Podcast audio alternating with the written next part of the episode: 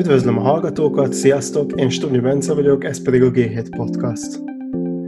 Az amerikai választások eredménye alapján úgy néz ki, hogy Joe Bidennel fogják hívni az Egyesült Államok következő elnökét, és négy év után búcsút mondhatunk Donald Trumpnak. Az idei választások az előrejelzések alapján akár unalmasok is lehettek volna, de végül a közvéleménykutatók újabb masszív pontatlanságainak és a járvány miatt széles körben alkalmazott levélszavazások miatt elhúzódó szavazatszámlálásnak hála elég izgalmas volt követni a választás eredményeit.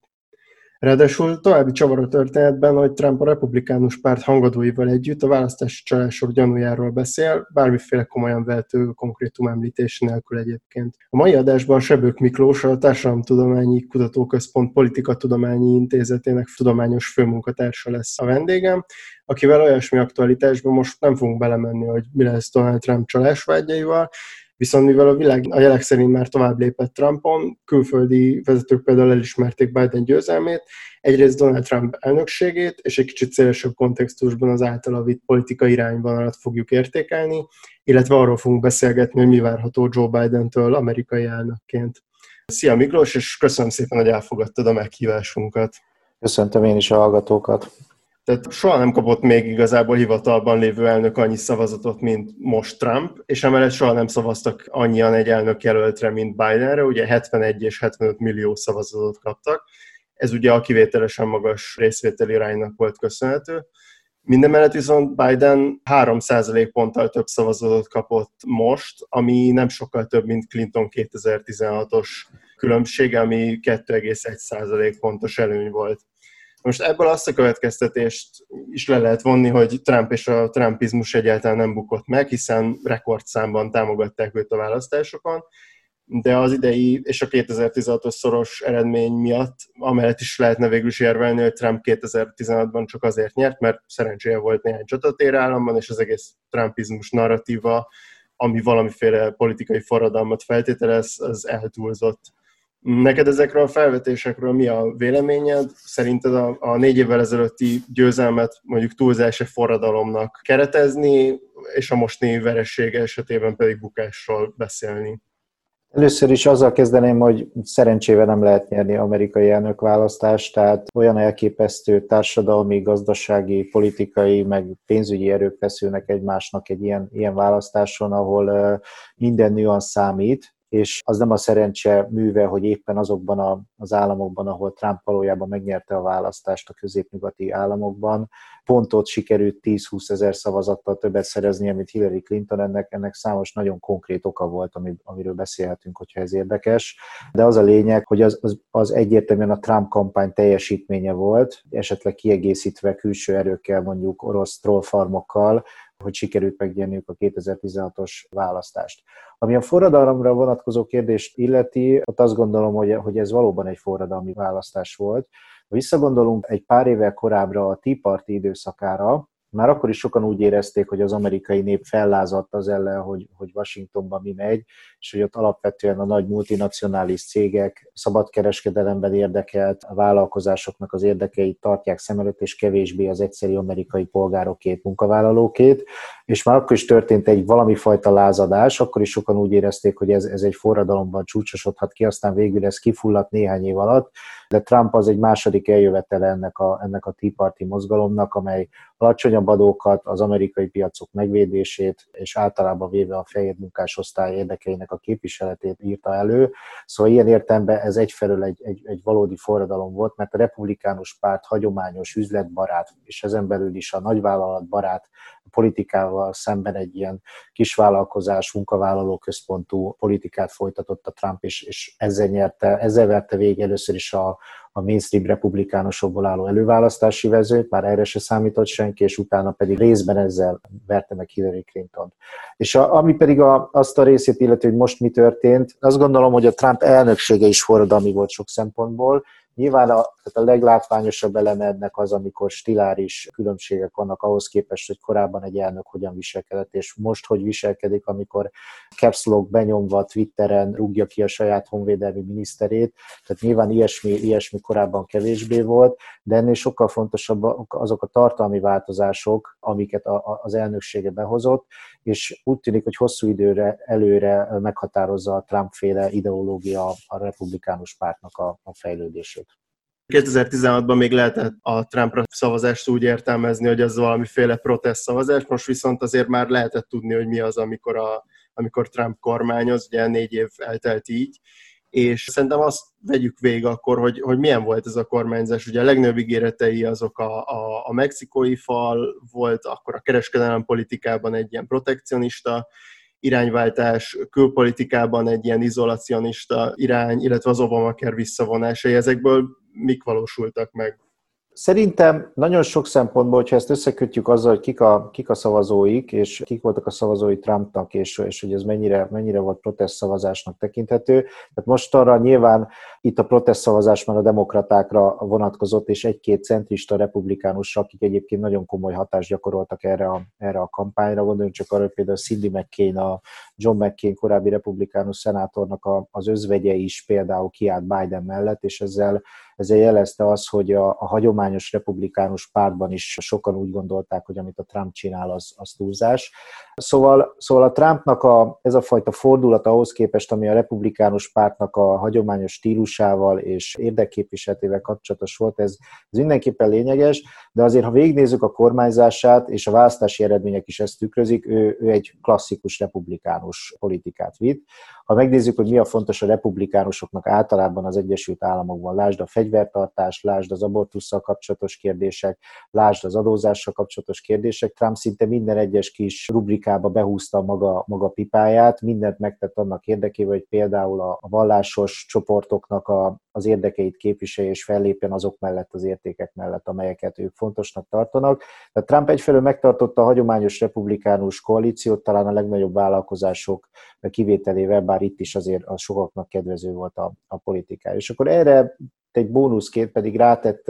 olyan intézkedéseket, amit hagyományosan a republikánusok valószínűleg nem vállaltak volna fel, és pont ezzel tudta bővíteni a saját szavazótáborát. Említetted a, a mexikói falnak a kérdését, ez még nincsen kész, de, de gőzerővel épül, és ha megnézzük azt, hogy Texasban hogyan alakult a, kifejezetten a, a határmenti vidékeken a, a szavazás, és hogy 2016-hoz képest mi történt, akkor azt látjuk, hogy ott Trump kifejezetten megerősítette a, támogatói bázisát. Sok egyébként mexikói bevándorló is, vagy mexikói eredetű család is a Trumpra szavazott. Aztán persze bejebb Texasban már más volt a helyzet, de ez is azt mutatja, hogy maga a fal az önmagában egy szimbólummá vált, és nagyon sokan tudtak azonosulni azzal a szimbólummal, hogy csökkenteni kell a bevándorlást. Ugye ez nem csak a Mexikó irányba volt így, hanem, hanem más irányokba is, általában véve, akár administratív úton is, de jelentősen csökkentették a bevándorlást, tehát a bevándorlóknak a számát, és például a mai napig érvényben van egy beutazási tilalom többségében muszlim lakosságú országokból,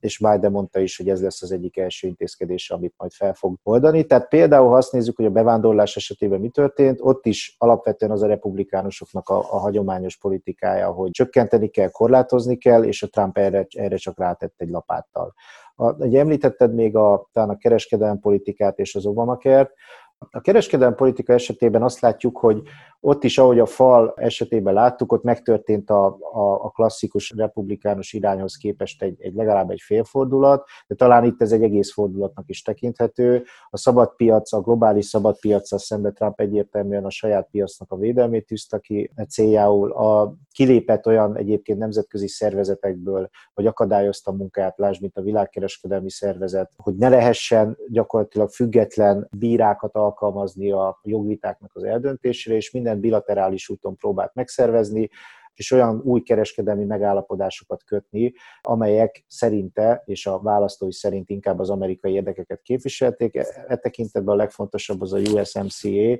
amit Mexikóval és, és Kanadával kötött, ami a NAFTA-nak egy korábbi 90-es évekbeli megállapodásnak volt a, az örököse. Látszólag ez egy hatalmas nagy változás, de azért, hogyha megnézzük a részleteket, sok mindent egyébként átvettek a korábbi időszakból, de mindenképpen szigorúbban lépett fel például a mexikói autóiparral szemben, és azzal a folyamattal szemben, hogy, hogy az amerikai nagy autógyártók kitelepítették a termelést Mexikóba. Erősebb minőségi követelményeknek kell megfelelni most már az onnan behozott gépjárműveknek, szóval e tekintetben ő, ő megvalósította azt az ígéretét, hogy, hogy egy érdemes, gyökeres fordulat lesz a, a kereskedelmi politikába. Akkor a külpolitika még talán ide kapcsolódik. A külpolitika esetében is azt látjuk, hogy általában véve a nemzetközi szervezetekből való visszahúzódás volt jellemző. Ugye a leglátványosabb itt az egészségügyi világszervezetből való kivonulás volt, és általában véve a Trumpnak az volt a politikája, hogy egy csomó szervezetben az amerikaiak csak befizették a pénzt, és aztán az eredmények nem az amerikai érdekeknek megfelelőek voltak, tehát ugye Amerika az első,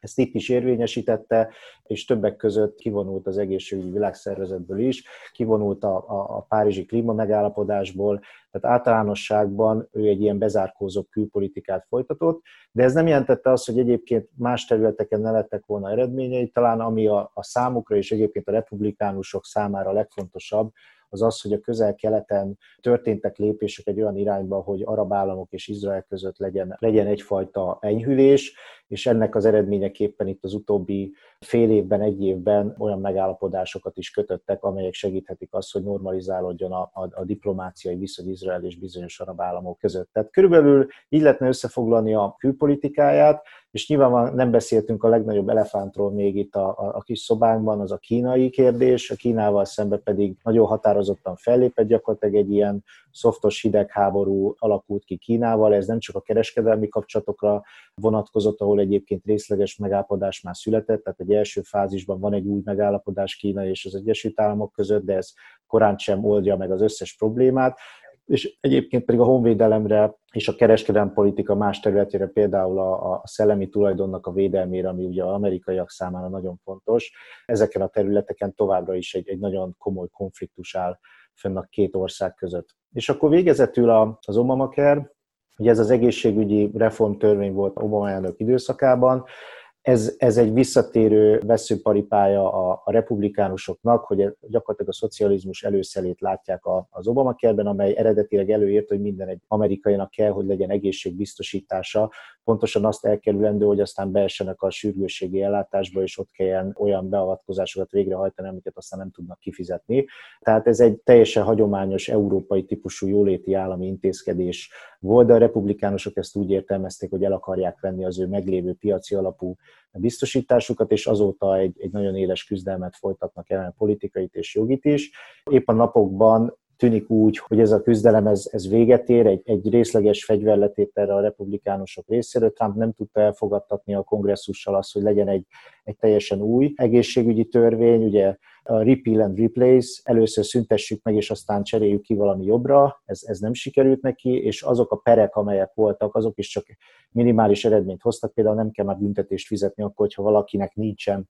biztosítása az Obama keretei között, és még az egyébként republikánus elnökök által kinevezett legfelsőbb bírósági tagok is a napokban azt mondták, hogy valószínűleg pusztán azért, mert ezt az egyrészt kiveszik belőle, ez nem jelenti azt, hogy az egész Obama kell semmis lenne, és mivel a házat, a, a képviselőházat, a kongresszus két házából az alsót továbbra is a demokraták tartják a kezükben, ezért ez belátható időn belül nem is fog változni, az Obama kell lesz a, lesz a törvény. Ezek az intézkedések egyébként valójában szerinted mennyire szolgálták a választ választói érdekeit. Sokáig erős volt az a narratíva, hogy a fehér munkás osztály választotta meg Trumpot, de végül is ő maga is pont ugyanannyira annak az elitnek a, a része, ami ellen elvileg lázad.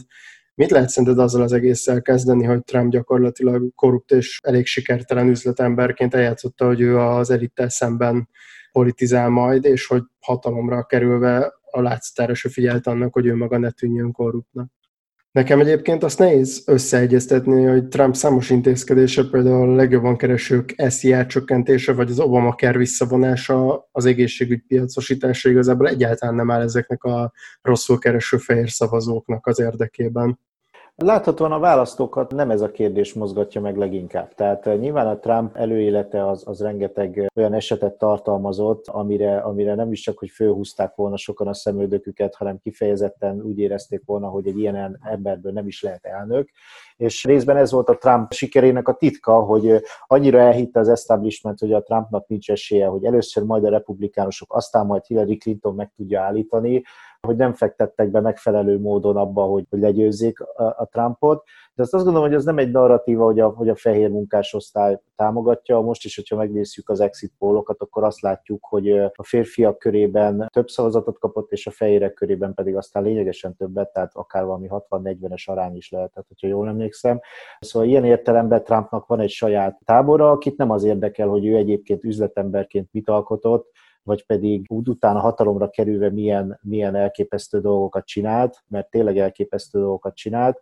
hanem őket az érdekli, hogy úgy érzik, hogy a Trump képviseli őket egy olyan elittel szemben, ami, ami pedig csak saját magával foglalkozik. Azért az elmúlt négy évben nagyon sok olyan eset volt, ami alátámasztotta ezt az előítéletet, a, a színésznők a gyerekeiket a, a Harvardra korrupcióval juttatták be, és ez csak a jéghegy csúcsa volt, ami, ami megerősítette azt, hogyha valaki a középvárosokban lakott a, a két part között valahol, akkor úgy érezhette, hogy igazából velük senki nem foglalkozik, egyedül a Trump, aki egy érdemi kampányt is folytatott négy éven keresztül, nagy üléseket tartott, ami azért nem jellemző egy elnökre, hogy a kampányidőszakon kívül kifejezetten nagy gyűlést tartson, és rá is játszott ezekre a, a népi vélelmekre Trump azáltal, hogy megpróbált az ő nyelvükön beszélni, nem a hagyományos politikailag korrekt nyelven, és ezt sokan úgy érezték, hogy ez felszabadító erővel hat rájuk, hogy végre ki lehet mondani azt, amit eddig gondoltak. Például ki lehet mondani azt, hogy a, mit gondoltak a bűnözéssel kapcsolatban, vagy a bevándorlókkal kapcsolatban, és aztán nyilván ez a szélsőjobbnak is egy teret nyitott,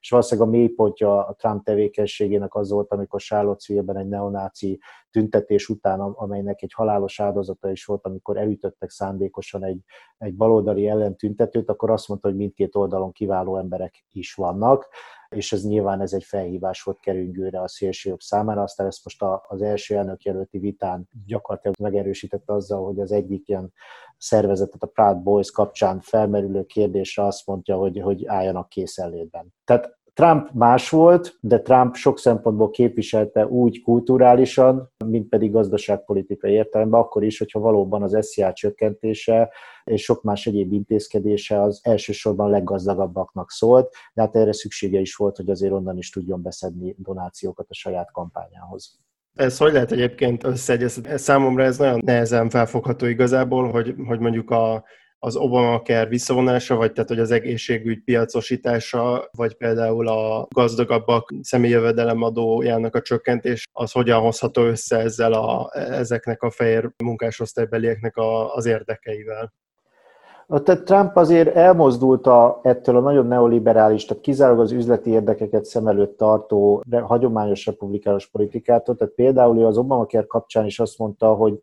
amivel korábban kampányolt még a Tea Party a republikánus párt, hogy, hogy minden piaci alapon kell, hogy menjen, és semmifajta kiegészítés nem lehet, ami persze már, már most se állja meg a helyét, hiszen az időseknek és, és halmozott általános helyzetűeknek külön egészségbiztosítási programja van. Tehát a Trump már akkor se ezt a vonat képviselt, és most például a kampány során kifejezetten mondta azt, amit a fókuszcsoportok valószínűleg megmutattak neki, hogyha valakinek van egy korábbi betegsége, akkor emiatt ne legyen hátrányos helyzetben, de gyakorlatilag átvette a demokraták álláspontját a piaci állásponttal szemben, ami azt mondta volna, volna, hogy hát aki, aki rossz egészségügyi állapotban, az fizessen többet a saját biztosításáért, hiszen a biztosító társaság részére nagyobb kockázatot jelent. De ugyanezen a gyógyszergyárakkal szemben is, ami valószínűleg a legkorruptabb üzletága a jelenlegi Egyesült Államoknak, ahol elképesztő áremelkedések voltak, Európához képest hihetetlen pénzekbe kerülnek gyógyszerek, és Kanadából már importálták és próbálták megoldani azt, hogy hogyan lehetne ezt kezelni, és a Trump érte eredményeket azon a terület, hogy hogyan lehetne lejjebb szorítani a, a gyógyszerárakat, szóval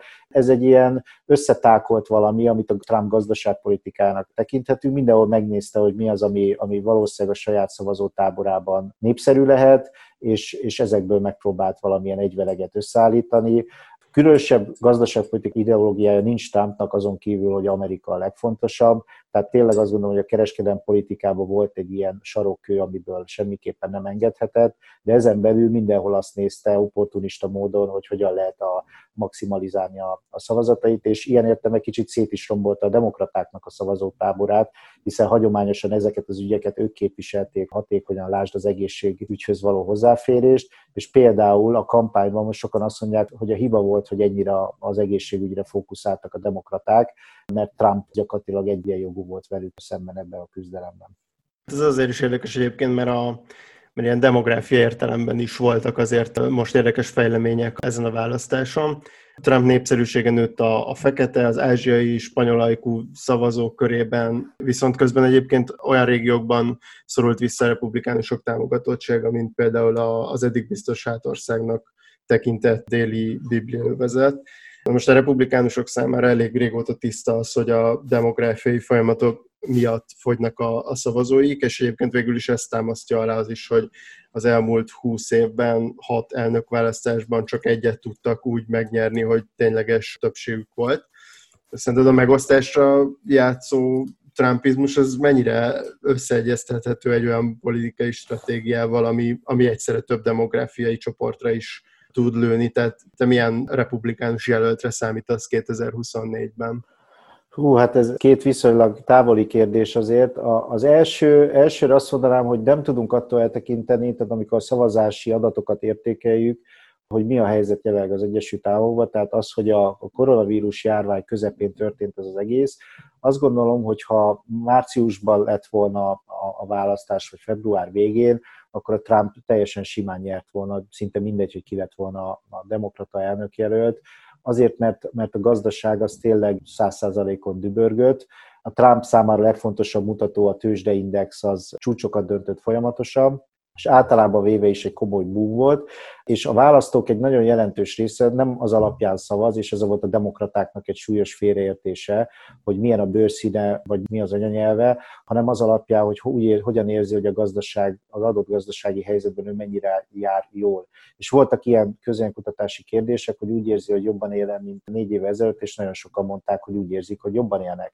Tehát ez az egyik, és a másik pedig, hogy általában véve a hivatalban lévő elnökök, hogyha valamit nagyon nem bénáznak el, vagy valami nagyon extrém külső hatás nem éri őket, Jimmy Carter esetében a, a Tuzdálma, a George Herbert Walker Bush esetében pedig a saját hibás ígéretei, akkor azért a hivatalban lévő elnök több évtizedes távlatban mindig, mindig az újraválasztási kampányát. Szóval minden jel arra utat, hogy a Trump fog nyerni. Tehát ehhez képes lett ez, ami most van, és így is kell ezt értékelni, hogy most esetleg szerzette szavazatokat, vagy nem. Visszatérve a vírusra, tehát nagyon sokan úgy érezték, hogy a Trump képviseli őket a, a, a tekintetben, hogy hogyan kell kezelni a, a járványt.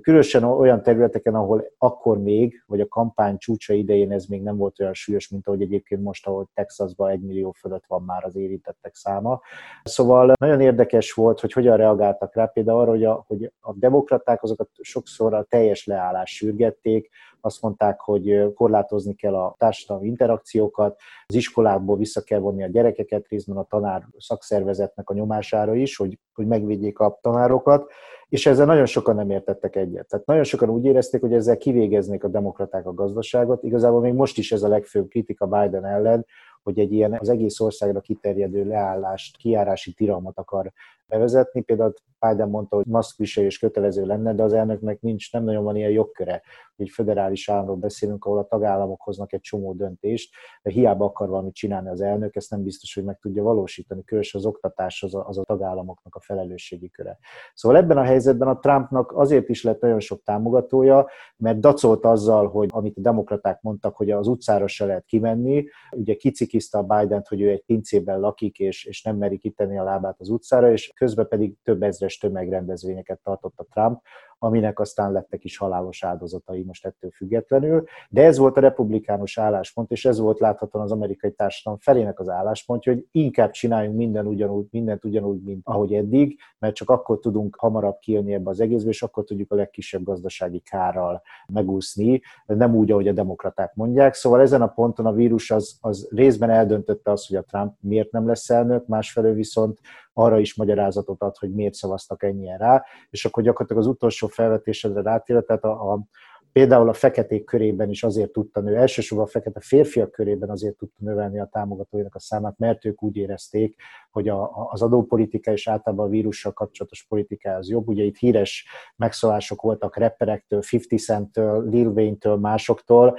akik amíg nem értették meg teljesen, hogy hogyan használja ki őket a Trump kampány, addig lelkesen csápoltak, hogy minden jobb, mint a demokraták adóemelése, és ez, ez biztos, hogy szerepet játszott. A latinok esetében pedig elsősorban az a különbség domborodott ki, ami a mexikói eredetű latinok és a, a floridai latinok között, akik inkább Venezuelából, Kubából, esetleg Kolumbiából jöttek, Nekik meg a szocializmus a legfontosabb hívószó, bárkiről, akiről azt gyanítják, hogy szocialista vagy szocialista szimpatizáns, ők arra azonnal ugranak, és el is vesztettek a demokraták Miami-ban és környékén alsóházi helyeket, amiatt, mert úgy érezték, hogy Kamala Harris az a legliberálisabb szenátora a, a felsőházban, és nem akartak egy szocialista szimpatizáns adminisztrációt semmilyen körülmények között. És akkor talán még a 2024-et kérdezted, Hát igazából az, hogy szerinted, a, szerinted ez, a, ez a több demográfiai csoportra lövő taktika, az mennyire összeegyeztethető a, a trumpizmussal? Mert ugye ott azért kiszokták hangsúlyozni, hogy ez az ilyen fehér Amerika, az egy, az egy fontos ilyen igazodási pont, és ehhez képest meg most azt láttuk, hogy azért megerősödött egy csomó etnikai csoport körében. Igen, szerintem teljesen összeegyeztethető. Azok, akik ezt mondják, azok abból indulnak ki, hogy az identitáspolitika meghatározó az emberek számára. Tehát benéznek a tükörbe, konstatálják, hogy mit látnak, és utána elmennek szavazni egy irányba. És teljesen egyértelműen azt mutatják a mostani eredmények, hogy túl van tolva az identitáspolitika az Egyesült Államokban részben, olyan értelemben is túl van tolva, hogy a közbeszédet nagyon erősen korlátozza. Elég komoly ellenkampány van az ellen, hogy ne lehessen a politikai korrektséget egy ilyen általános elvé emelni, vagy, vagy például kialakult ez a fajta ilyen lemondási kultúra, hogyha valakiről úgy érzik, hogy nem pont ugyanazt csinálja, mint amit az internet népe szeretne, akkor ilyen online lincseléseket lehet ellene csinálni, ami egyébként eléggé nehezen összeegyeztethető egy liberális világfelfogással, ami pont arra épülne, hogy el kell fogadni azt, hogyha mások más gondolnak. Tehát azt kell látni, hogy, hogy az emberek nem ilyen egydimenziósak, és ez a demokrata párt számára is egy hatalmas tanulság, hogy egyfelől az Egyesült Államok is sokféle, másrészt attól, hogy valaki fekete vagy latino, ez nem egy, nem egy adottság, hogy ő mindenképpen demokrata szavazó lesz a, a továbbiakban is, és el is indult egy ilyen visszacsapás a részben. Olyan demokrata képviselők részéről, akik elvéreztek a mostani küzdelemben, és mérsékeltek, és olyan körzetekben indultak, ahol kivégezték őket gyakorlatilag a republikánusok azokkal a hirdetések, hogy a demokraták azok szocialisták, és el akarják venni az összes pénzt a rendőrségtől, és, és most indult is egy komoly vita, hogy a demokrata pártnak ezt a fajta ilyen vók, ilyen posztmilleniális élhadát, amit elsősorban Alexandria Ocasio-Cortez és még néhány női képviselő fémjelzett az elmúlt időszakban, őket megpróbálják egy kicsit visszaszorítani, mert ez a, a demokraták választási sikereinek a, a legfontosabb kerékkötője lehet 2024-ben. Pont erre egyébként külön rá is akartam kérdezni, hogy szerinted egyébként egy balosabb jelölt milyen eredményt ért volna el trump szemben? Tehát, hogy az a, az a centrista irányvonal, amit Biden képvisel, az mire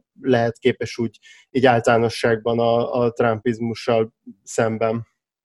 Szerintem nincs, nem, nem lehet azt mondani, hogy általában véve mi a megoldás. A 2016 és a 2020 is nagyon különbözött, most tényleg nem csak a vírus miatt, hanem általában véve is, hogy mi az, amin Trumpal együtt keresztül ment addigra az amerikai nép és a 2024 is más lesz. Szóval szerintem nem lehet ilyen általánosat mondani. Azt lehet mondani, hogy a, hogyha egy baloldali jelölt lett volna 2016-ban, akkor szerintem annak jobb esélye lett volna. Hillary Clinton egy borzasztó kampányt csinált, az FBI a legjobb ütemben szállt be a végén, hogy aztán ki is végezze a Clinton kampányt. Szóval itt ez egy nagyon-nagyon komoly és mindenféle összeesküvésekkel, titkosszolgálati tevékenységgel terhelt dolog, amit a mai napig egyébként vizsgálnak mindkét oldalról a, a kongresszus képviselője, hogy pontosan mi történt 2016-ban és hogyan történhetett meg. Tehát a 2020 ilyen szempontból egy sokkal tisztább képlet szerintem, és itt kb. az van, hogy a Bidennek a kiválasztása az azért lehetett egy jó választás a demokraták részéről, mert a tökéletes antitézisét tudták megcsinálni Bidennel a, a Trumpnak.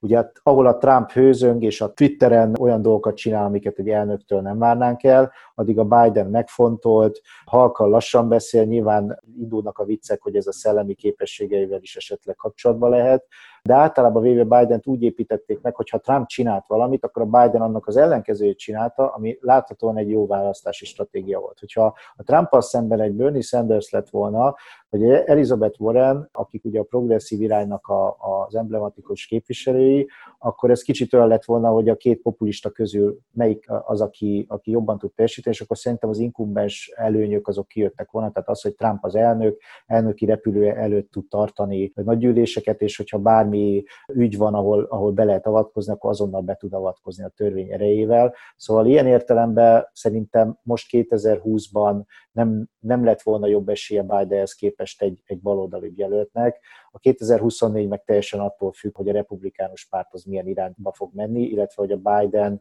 kihúzza a ciklust, és hogyha ha kihúzza, akkor indul-e újra, ugye az a valószínű, hogy nem fog újraindulni, akkor az az alapbeállítás, hogy Kamala Harris lesz, és akkor kérdés, hogy egy Kamala Harris versus idősebb Trump, Kamala Harris versus fiatalabb Trump, vagy Kamala Harris versus valaki más, az egy, az egy milyen felállás lesz ez még egy kicsit odébb van, hiszen még a 2020-as választásnak sincs meg a hivatalos eredménye. Hmm. Jó, akkor még kicsit akkor Bidenre visszatérve, hogy most úgy néz ki, hogy, a, tehát hogy azt már tudjuk, hogy a kongresszusban csökkent a demokratáknak a többsége, az, hogy a szenátus a republikánusoké maradt, az ugye elég valószínűnek látszik. Bidennel kapcsolatban mindig azt szokták felemlegetni, hogy neki az a fő erőssége, hogy mindenkivel képes kompromisszumokig eljutni, és igazából a, az Obama kormányzat alatt ebben egy csomó tapasztalatot is szerzett, viszont most azért egy jelentős eltérés, hogy például a legfelsőbb bíróságban masszív republikánus többség van. Szerinted ennek tükrében milyen kormányzásra lehet számítani?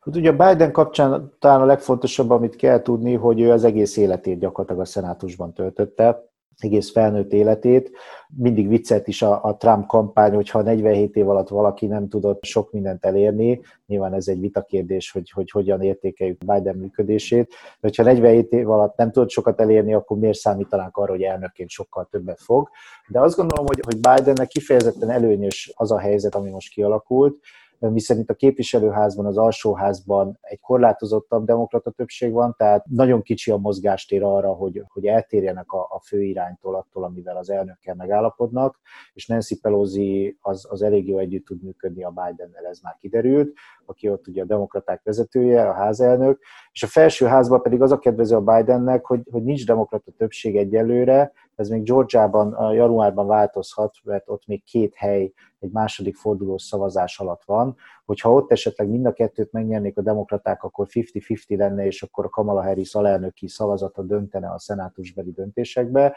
de jelenleg ennek kisebb a valószínűség, és Bidennek valószínűleg ez a jobb. Azért ez a jobb neki, mert így nem kell a, a baloldalnak a radikálisabb javaslataival érdembe foglalkozni. Ugye itt felmerült az, hogy kiegészítik az alkotmánybíróságot, tehát megnövelik a létszámot, és úgy juttatnak be progresszív jelölteket. Felmerült az, hogy valamilyen módon a szenátusnak ezt a hagyományos eljárás rendjét, amivel akár egy fő is képes blokkolni sokáig a, az eljárást, és 60 fővel pedig nagyon sok mindent lehet. Tehát, hogyha nincs 60 fője a, a többségnek a százból, akkor nagyon sok mindent lehet blokkolni. Szóval ilyen értelemben ezek a radikálisabb fellépések, amelyek a, a hagyományos amerikai intézményeket megváltoztatnák, ezekre van semmifajta esély nincsen. De ugyanígy nincs esély a jobb oldal által szintén radikálisnak tekintett olyan javaslatoknak az elfogadása, mint amilyen a, a Green New Deal, ugye ez egy nagy befektetés a, a zöld gazdaságba, megint európai szemmel nézve ez egy teljesen mainstream dolog, amit jobboldali kormányok is hirdetnek, de Amerikában ezt megint valahogyan a szocializmussal sikerült összekötni a közbeszédben.